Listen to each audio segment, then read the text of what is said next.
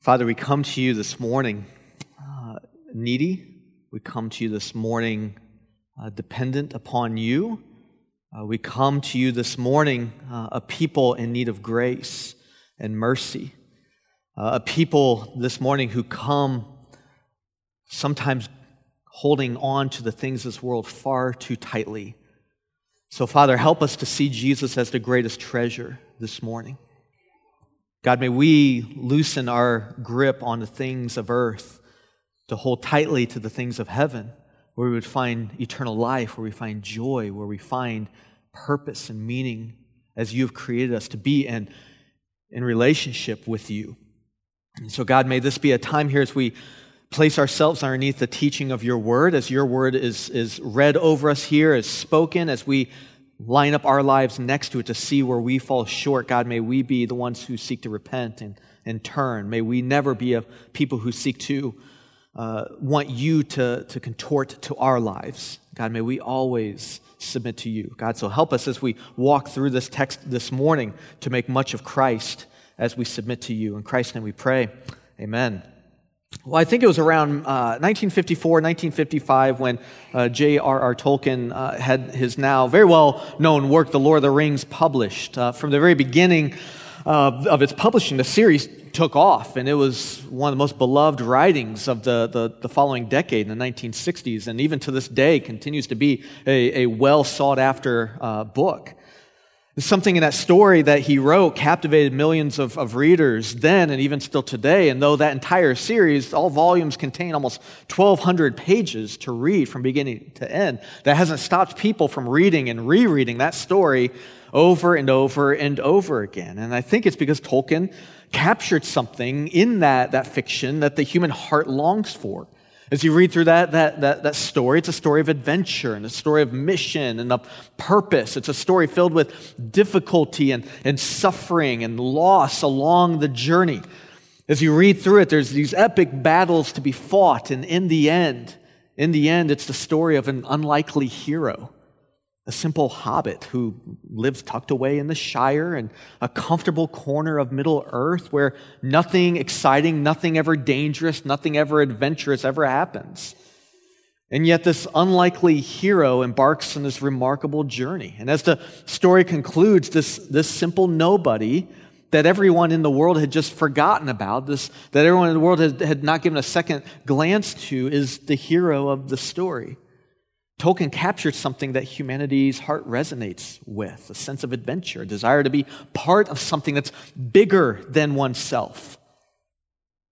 The Lord of the Rings story is, is one of self sacrifice. Frodo, he leaves the comfort of his home, like I said, the safety of his home, the familiarity of his home.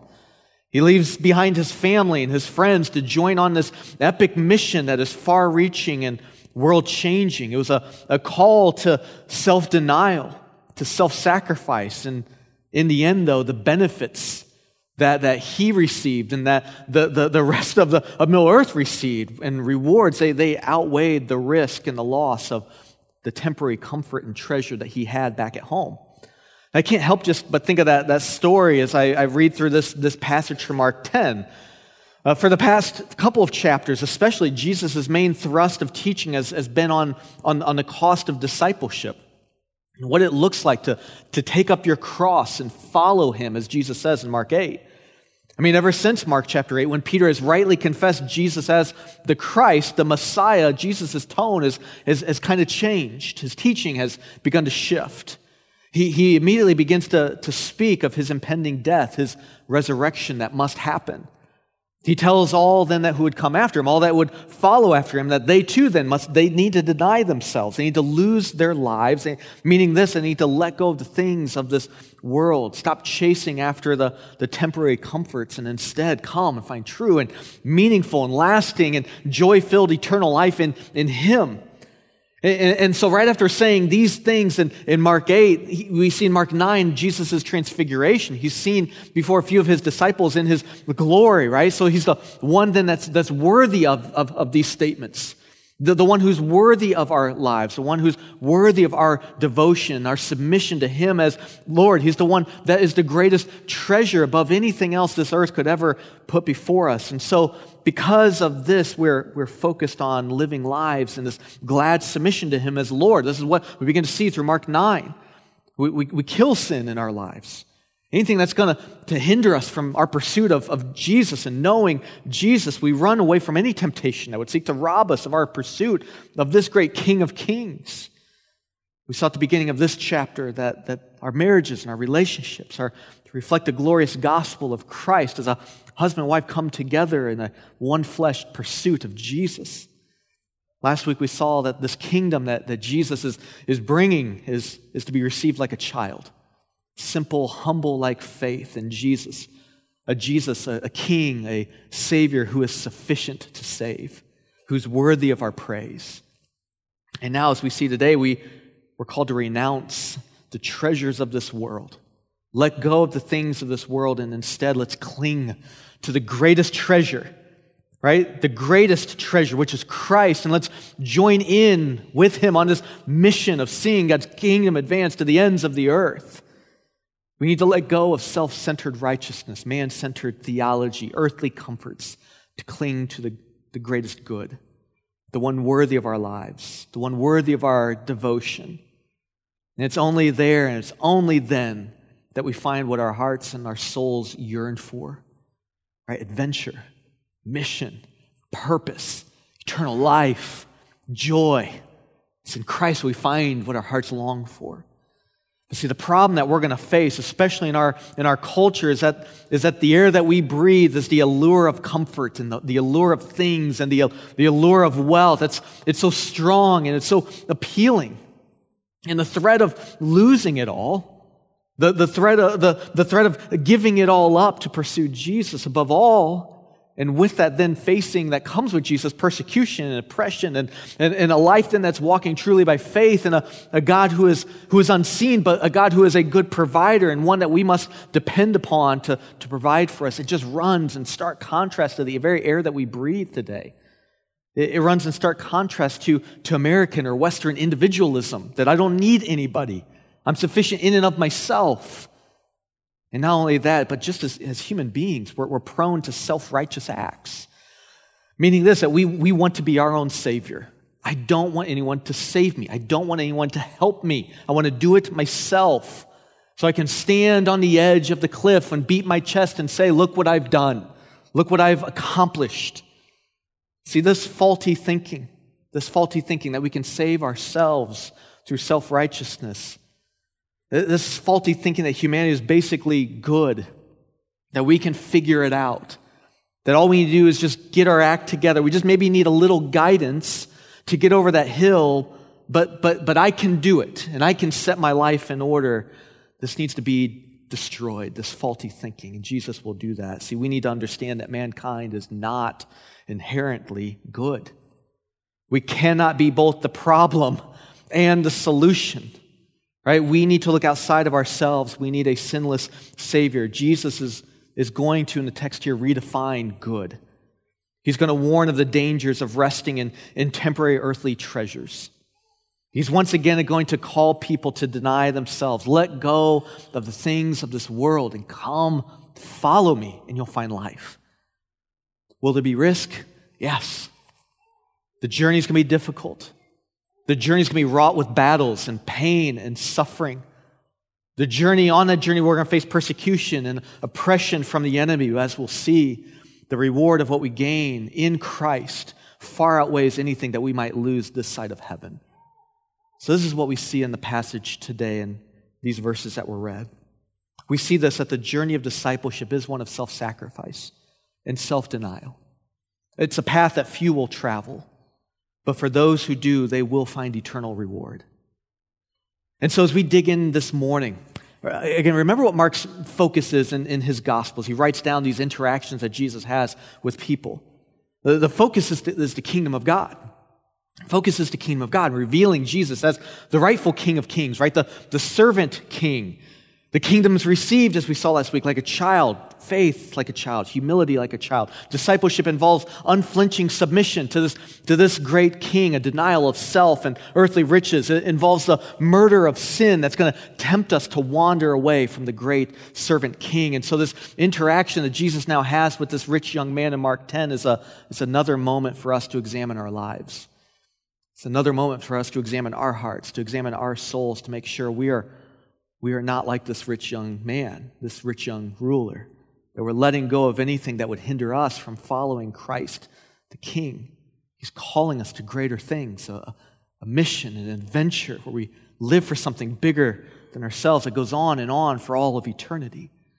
This is what we see in Mark 10 here in this interaction. I've got five points for us to consider as we walk through this text this morning. Five points that lay bare the state of the human heart, um, our need for redemption, uh, the, uh, uh, redemption that comes from outside of ourselves. And, and once again, this, this call to follow Jesus, the supreme treasure of our lives. And so let's journey through this text this morning. I quoted verse 17 just a, a second ago, but I want to read through it again. It, it says, As he was setting out on his journey, a man ran up and knelt before him and asked him, Good teacher, what must I do?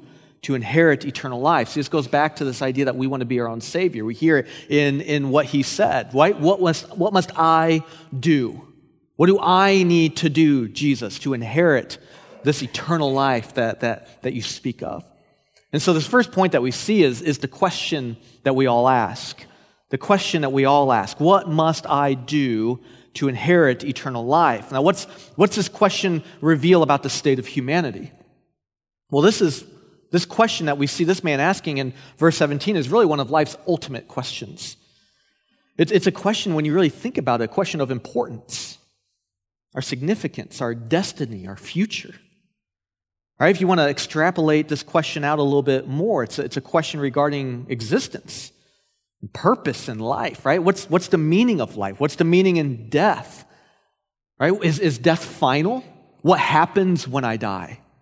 Right? What matters most in life? These are ultimate questions that, that human beings ask. Have you ever asked questions like those?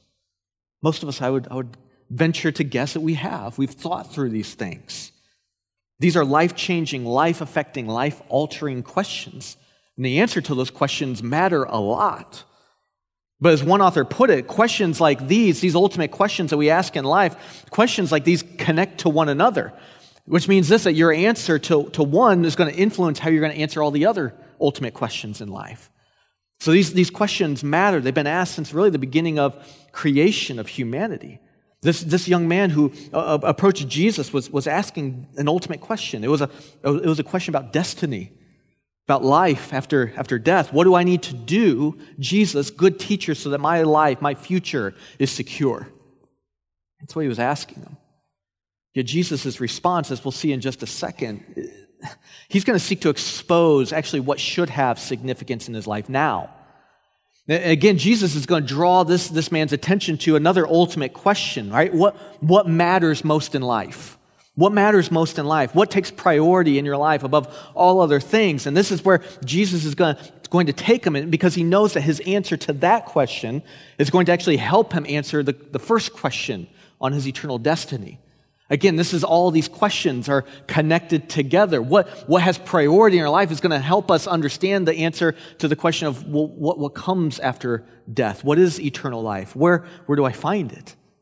The problem or what Jesus is going to expose in this man's heart is that he's, he, he's though not going to be willing to have his life shaped by what should have first priority in his life.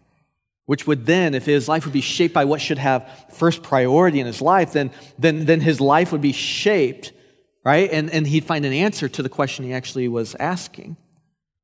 Right? This is what Jesus is trying to do in this man's life, in this interaction. You see, this is the problem that with the state of the human heart, we, we ask a lot of times these ultimate questions, but, but we want the answer to those questions that we ask to be something that is easily attainable, something I can do, something I can manage.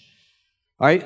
So that, so that my life, our lives, don't have to change too much right? Or if change is needed, okay, I, I, want to be a change that I can still control, manage, manipulate. And so this is what Jesus is going to push with this young man here. He's going to pull him into something deeper and say, are you willing to have your life submitted to this? Which should have first priority, which will then answer the question of what, what happens and how do you attain eternal life? But as we're going to see and as you heard read, this man's going to walk away disheartened, not willing to have his life submitted to what should have priority in his life. See, Jesus is all about turning our world upside down. Jesus is all about wanting to shake us and rattle us out of our self reliant, self dependent, self centered mode of, of life, and he wants to call us into something greater. See, that's what he does here as he, as he begins to respond to this, this man here. See, check out verse 18. Jesus said to him, Why do you call me good? No one is good except God alone. See, this is point number two we're going to see in the text. He's going to redefine good. He's going to redefine good. Now, now how did Jesus answer this man's question? He answered it with, a, with another question. Have you ever had someone answer a question you had by asking you a question? Kind of annoying, isn't it? You're like, I just want an answer. Just give me an answer. I don't want you throwing more questions at me. But, but who though, like in, in, our, in our day and age, who, who like loves to ask questions the most? Or maybe the better way to, to ask that question is, who likes to, to answer questions with questions the most? Teachers. Teachers love to ask questions. Why is that? When you're sitting in a class and you're like, it's always, you know, growing up, like I would ask a question and they would ask me a question, like, oh, I just wanted the answer, right? Now you're making me think, right? But that's why teachers love to ask questions because it gets you to think. It gets you, it doesn't give you just mere information to, to just memorize and then regurgitate later. No, they're getting you to try and think through and come to the answer, come to the solution. See what the issue is, see what the problem is. See, teachers understand the best way for your mind to deeply engage with something is to ask questions and to think through things. We learn and we grow when our minds engage with a topic, with a subject, not just when we memorize facts. See, how's this young man address Jesus in verse 17? He says, Good teacher. So Jesus is like, I'm going to teach. I'm going to teach. Why do you call me good? There's only one that's good, and that's God alone. See, Jesus knows this man's heart.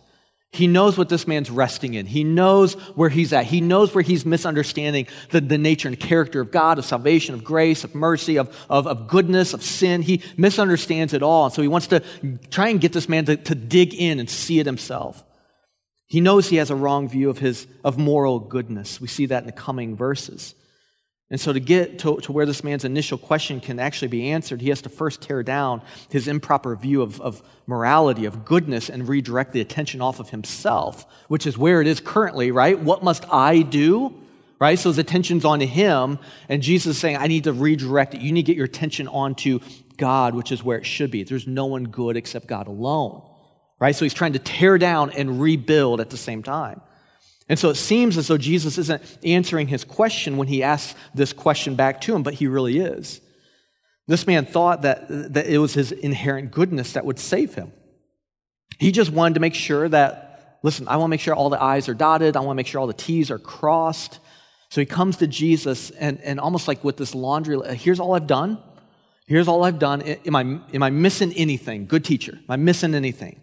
This is my life. And in essence, he's saying, Listen, I'm good. I know I'm good. Um, you, you seem to be good, good teacher, right? So is there anything else I need to, to do? And Jesus just flips the script here with him, turns his world upside down. Well, only God is truly good. Only God is truly good. He's saying, listen, you think you're good. You think you're good. You're not. You're not good. You think you've got everything put together. You don't. You are not good. Only God is good. If we're going to rightly answer and understand life's ultimate questions, we have to begin here as well with a proper defining of what truly is good and what is not. And hear me, you are not good.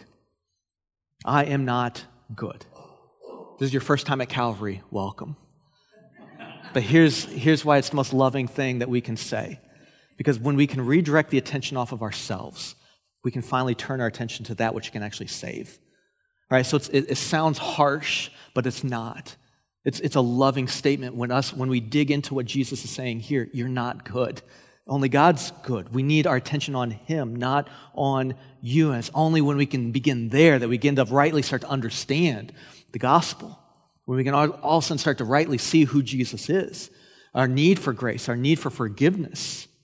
Right? This is a beautiful spot for us to, to start. And this is why Jesus takes this man here who's resting in his morality. See, our hearts are intrinsically rebellious and cold and dark. Scripture would call us blasphemers, rebels, sinners. Romans 3:23 for all have sinned and fall short of the glory of God. A few verses earlier, Romans 3:10, none is righteous, right? No not one.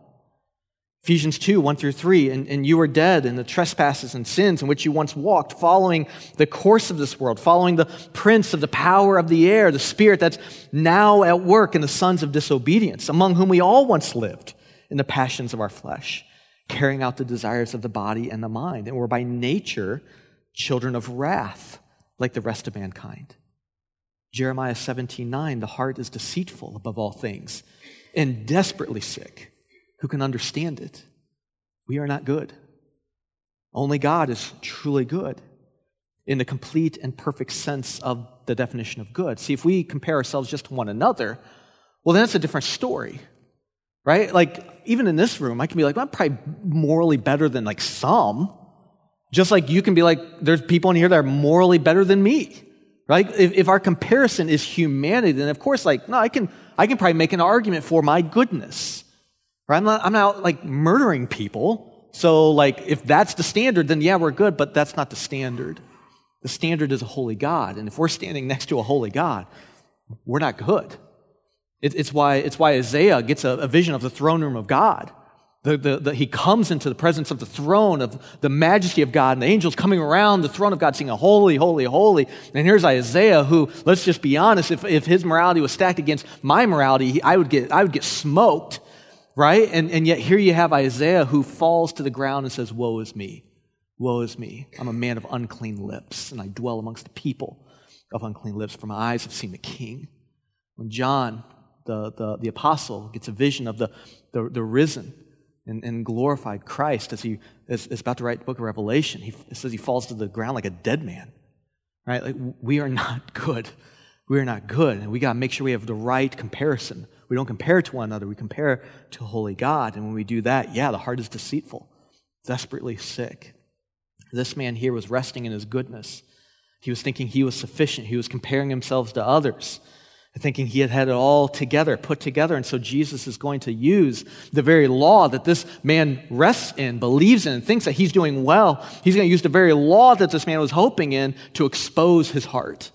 This is what we see in verses 19 through 22. Follow along. It says, Jesus says, you, you know the commandments do not murder, do not commit adultery, do not steal, do not bear false witness, do not defraud, honor your father and mother. And he said to him, Teacher, all these I've kept from my youth. And Jesus, looking at him, loved him and said to him, You lack one thing. Go, sell all that you have and give to the poor, and you will have treasure in heaven. And come follow me. Disheartened by the saying, he went away sorrowful. Why? For he had great possessions. I believe Luke's gospel would say he was extremely rich and he didn't want to give it up. This is point number three. Point number three is that the law exposes us. The law exposes us, it lays us bare, it shows us who we truly are. Do you see what Jesus does here in, in this interaction, this conversation he has with this man? Again, this, this, this rich young man who is hoping in his moral goodness and in his perceived obedience to the law. So, so where does Jesus take him? He's like, well, let's go to the law. Let's go to the law and see how, how you're doing. Right? And so, so he's going to use the law because he knows the purpose of the law is to expose us, to, to show us where we fall short. So he says, you, you know the commandments, right? Do not murder, don't commit adultery, don't steal. So he's, he, he, as, and as he's taking and as he's talking, you can picture this young man kind of as he's hearing Jesus say these things don't murder, don't, don't commit adultery, don't, don't defraud. You can see this man almost nodding along, can't you? Like, yeah, I've, I've, I've obeyed them all. Check, check, check, check, check. Got him, got him. And you can see that even in his response. I've, I've, I've done all these things from my youth, Jesus. I've done all of this. That it? I's dotted, T's crossed, I'm good. See, at this point in the conversation, I, this young man is probably standing here with, with a lot of confidence. I've done it. Good. Now, externally, he probably wasn't too far off. He probably had outwardly obeyed these, these commandments quite well. I don't think he was a, a serial murderer and he was hiding it. He's like, I haven't murdered anybody. I haven't committed adultery.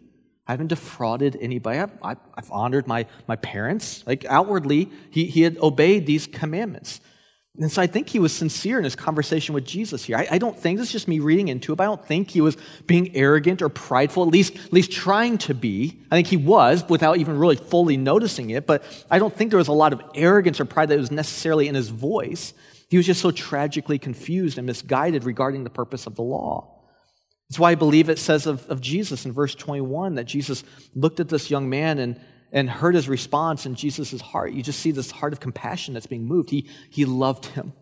He genuinely loved this guy. And, and the way in which he was going to show his love for this, this man was by exposing his heart to where he's falling short of God's standard, of God's glory, and where it needs to be redirected. So Jesus here is quoting Exodus 20. It's the Ten Commandments right? He's referencing the last six or so commandments that we see in them.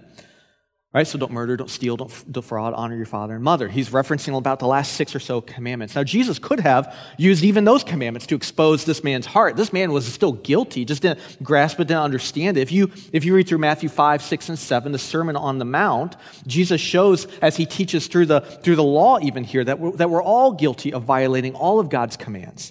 So, so he says in Matthew 5, though you've heard it said, uh, you should not murder anyone, he says, listen, if you've harbored anger in your heart towards a brother, then you're guilty. Though you may not have committed adultery, if you have lust in your heart for someone that's not your spouse, Jesus says, you're guilty. But Jesus went a, a different route here to expose this man's sinful heart because he knew this man's idol. He knew his idol. And he wanted, to, he wanted to use the law to show here's where you're guilty, here's where you're not good. And here's why you need a Savior. See, Jesus takes them to the first commandment, takes them to the first commandment. He says in verse 21, Okay, I hear you. You, you lack one thing. Go sell everything you have and give it to the poor. Come follow me, and you're going to find a, a greater treasure than anything you could experience in this world. You see, what's the first commandment that God gives in Exodus 20? Don't have any other gods before me. Don't have any other gods before me besides me. I'm it. In fact, when someone comes to Jesus and asks him, Teacher, what's the greatest commandment? What's Jesus say in Matthew 22? He says, You shall love the Lord your God with all your heart and with all your soul and with all your mind. This is the great and first commandment. And the second is like it you shall love your neighbor as yourself. So, what's Jesus telling this man to do? Love God more than earthly treasure, and love your neighbor by giving everything you have to go serve them. Jesus isn't saying that the act of selling his possessions would save him. Salvation, again, it's not by works, it's by grace. He, he's letting, though, the law of God expose where we're guilty, where he's guilty of violating God's law. The very law that he thought, I've done it all from my youth. And he's about to show him, no, you haven't. No, you haven't. He doesn't love God more than he loves anything. He has another God that he's worshiping at the altar of. And it's the God of money, riches, wealth possessions. And Jesus knows this. You see, what's discipleship? What's Jesus after? What are we seeing through the Gospel of Mark? How do we enter the kingdom of God, right? Mark 8, if anyone would come after me, let him deny himself, take up his cross, follow me. For whoever would save his life will lose it, but whoever loses his life for my sake and the Gospels will save it. See, in the end, this man who approached Jesus so confidently, now, as we see in those verses, he, he, he leaves with his head down because he was unwilling, unwilling to let go of, of, of really what he thought was the greatest treasure.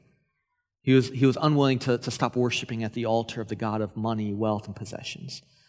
And he, instead of letting go of those things to cling to a greater treasure, he went away disheartened. You see, the law exposed his guilt before a holy God. He now saw that I, I'm not perfectly and morally good.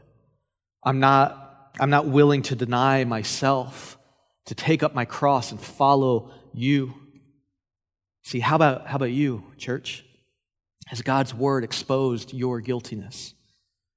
Do you see your need for grace and for mercy and for forgiveness? Are you willing, like Jesus continually calls us to, to deny ourselves, pick up our cross, and to follow Jesus? Do, do the cares of this world, the things of this world, the treasures of this world have you so entangled that, that to let go of them, to give them up, would cause panic and fear in your life?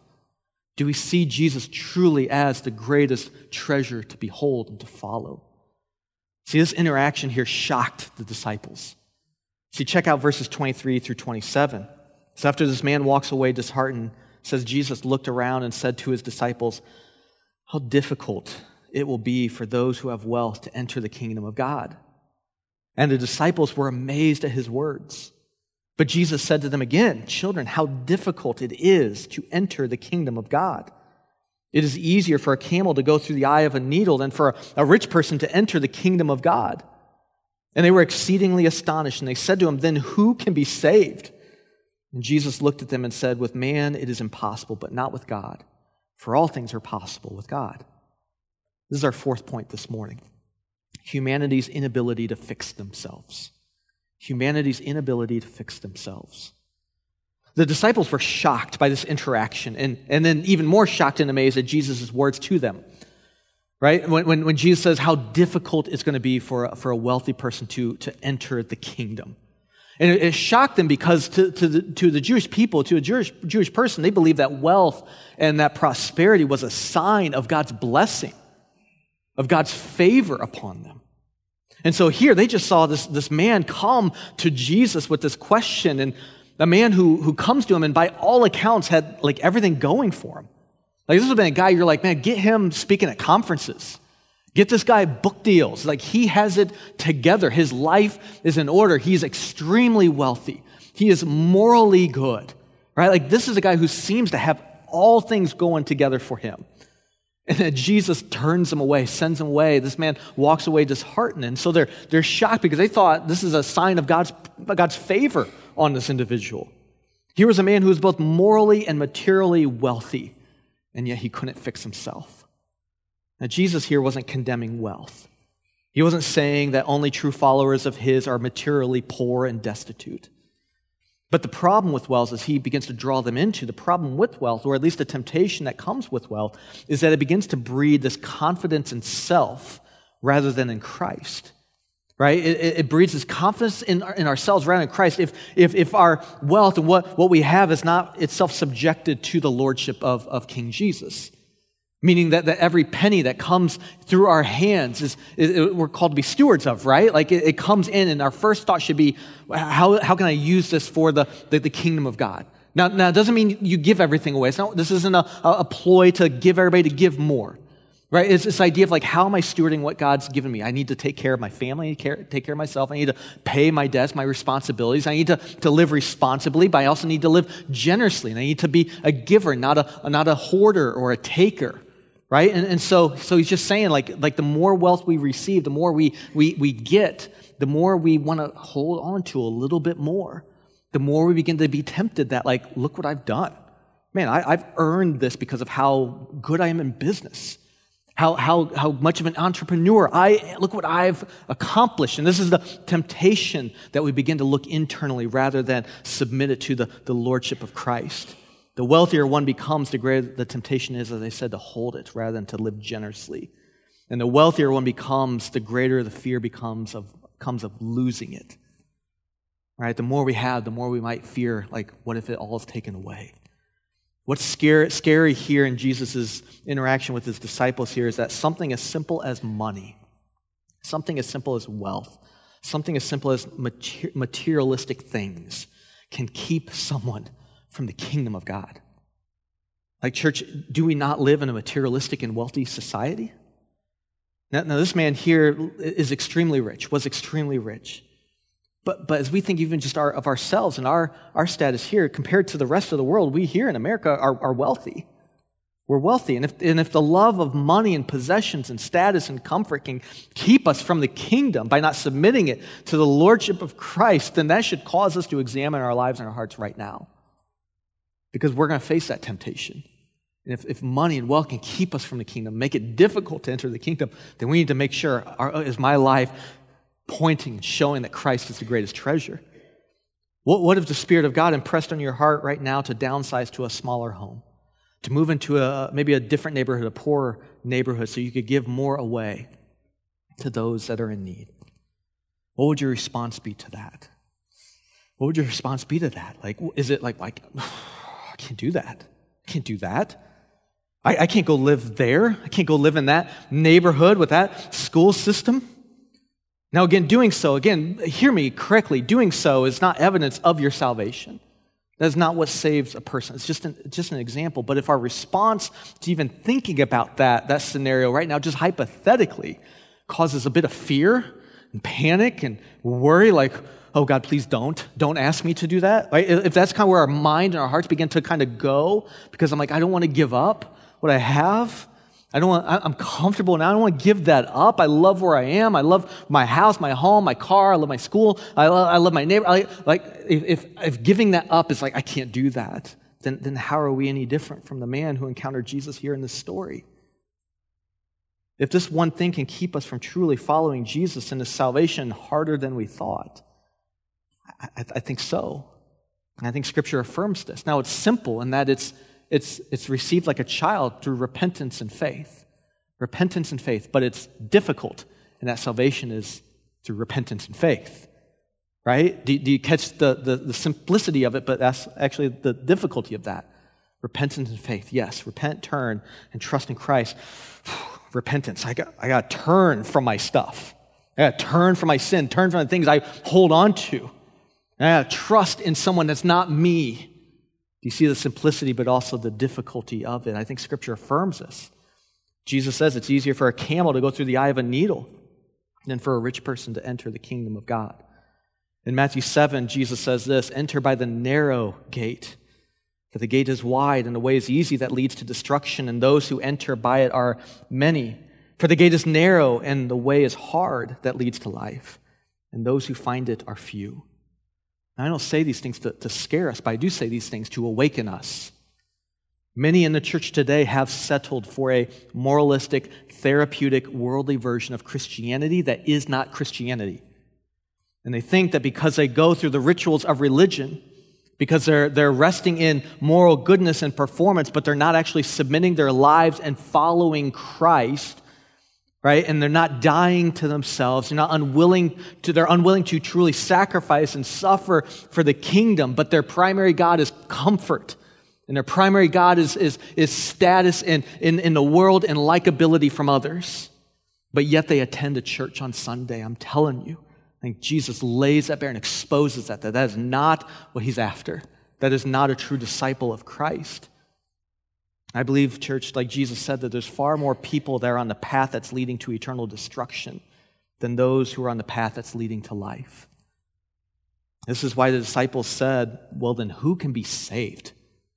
If this guy, if this guy who seemingly has it all together, everything going for him, if he can't be, and if he walks away disheartened from you, Jesus, then like what hope is there for anybody? And, and this is right, this is right where Jesus wanted his disciples' hearts to be. Right there. Right there. who can? Right? They, he wanted his disciples' hearts, our hearts, to be like, right in the spot, like, we can't do it. We can't do it. God, help us. Be merciful to us. Jesus says, with man, yeah, it's impossible, but not with God. See, praise God that salvation is of God and not of us because we can't do it. Apart from the grace of God, we will never willingly give up the things of this world. Discipleship is just far too costly for just a mere mortal to attain on their own. And, and that's what we see next. See, look at Peter's statement and Jesus' response in verse 28. As we close out this text, it says, Peter began to say to him, See, we have left everything and followed you. And Jesus said, Truly, I say to you that there is no one who has left house or brothers or sisters or mother or father or children or lands for my sake and for the gospel who will not receive a hundredfold now in this time houses and brothers and sisters and mothers and children and lands with persecutions, and in the age to come eternal life. But many who are first will be last, and the last first. This here is why we need God's power this is why we need God's presence. This is why we need God's spirit. Point number five is discipleship is costly, but the reward is worth it. Discipleship is costly, but the reward is worth it. The rich young man wanted the reward, but but he didn't want what discipleship would cost him. Like, give me the prize, but don't, I don't want to do what I have to do to get it. Just give it to me. He wanted the benefit, but not the risk. He wanted, he wanted a secure destiny, but he didn't want his life to change at all. See, Peter was certainly closer to what Jesus was after, but he still didn't fully understand. And we know this because, because Jesus, when he would speak of his suffering, Peter would rebuke him. Right? Don't talk about suffering, Jesus. You're the king, right? King doesn't suffer, and those who follow you shouldn't suffer either. But, but Peter did understand at least that following Jesus would require sacrifice. And, and, and, he and the disciples had left their, their livelihoods to, to follow Jesus. And so they're getting there. They're getting to where Jesus is leading them. And, and Jesus is going to continue to bring them along. And they'll, they'll see it after Jesus' death and resurrection. But, but, but Peter's getting closer. He knows it requires sacrifice. But Jesus shows that, that discipleship is going to be costly. It's going to be costly. It's going to cost you your life. It may cost you family. It may cost you land. It may cost you your money. It may cost you your status. It may cost you your job. But the reward will be worth it. The reward will be worth it. And this is why we walk by faith, is it not? The, the reward is worth it. We walk by faith. We, we may lose earthly treasures, earthly status, fame, family for the cause of Christ, but what we receive in and through Jesus is not only better, it is enough. It is the greatest treasure. We may lose our families who don't understand why we would follow after Jesus, but we gain a family through the church, do we not? We may lose our homes and possessions, as early Christians certainly did, and even today, many Christians face harsh persecution around the world but we, but we gain a kingdom. We may lose our earthly wealth, but we gain the greatest treasure in Christ Himself. Christ Himself makes up for every loss. Say that again. Christ Himself makes up for every loss. Hudson Taylor, after nearly 50 years of missionary labor in China, said toward the end of his life, he says, I never made a sacrifice because Christ Himself makes up for every loss. God's kingdom is countercultural. We live lives that are countercultural. Those who appear to be the greatest are actually the least in the kingdom of God, and those we deem insignificant are the ones who are elevated in the kingdom of God. God just doesn't value the same things that the world does, and if we are citizens of this kingdom, we should live and think more like the king in this fallen and broken world. I love what Tim Keller says as I close. He says this At the heart of the gospel is all about giving up power, pouring out resources, and serving. The center of Christianity is always migrating away from power and wealth. Jesus asked this rich young man to imagine his life without wealth, but only Christ, and then asked him, Am I enough? See, we must ask that same question Is Jesus really enough?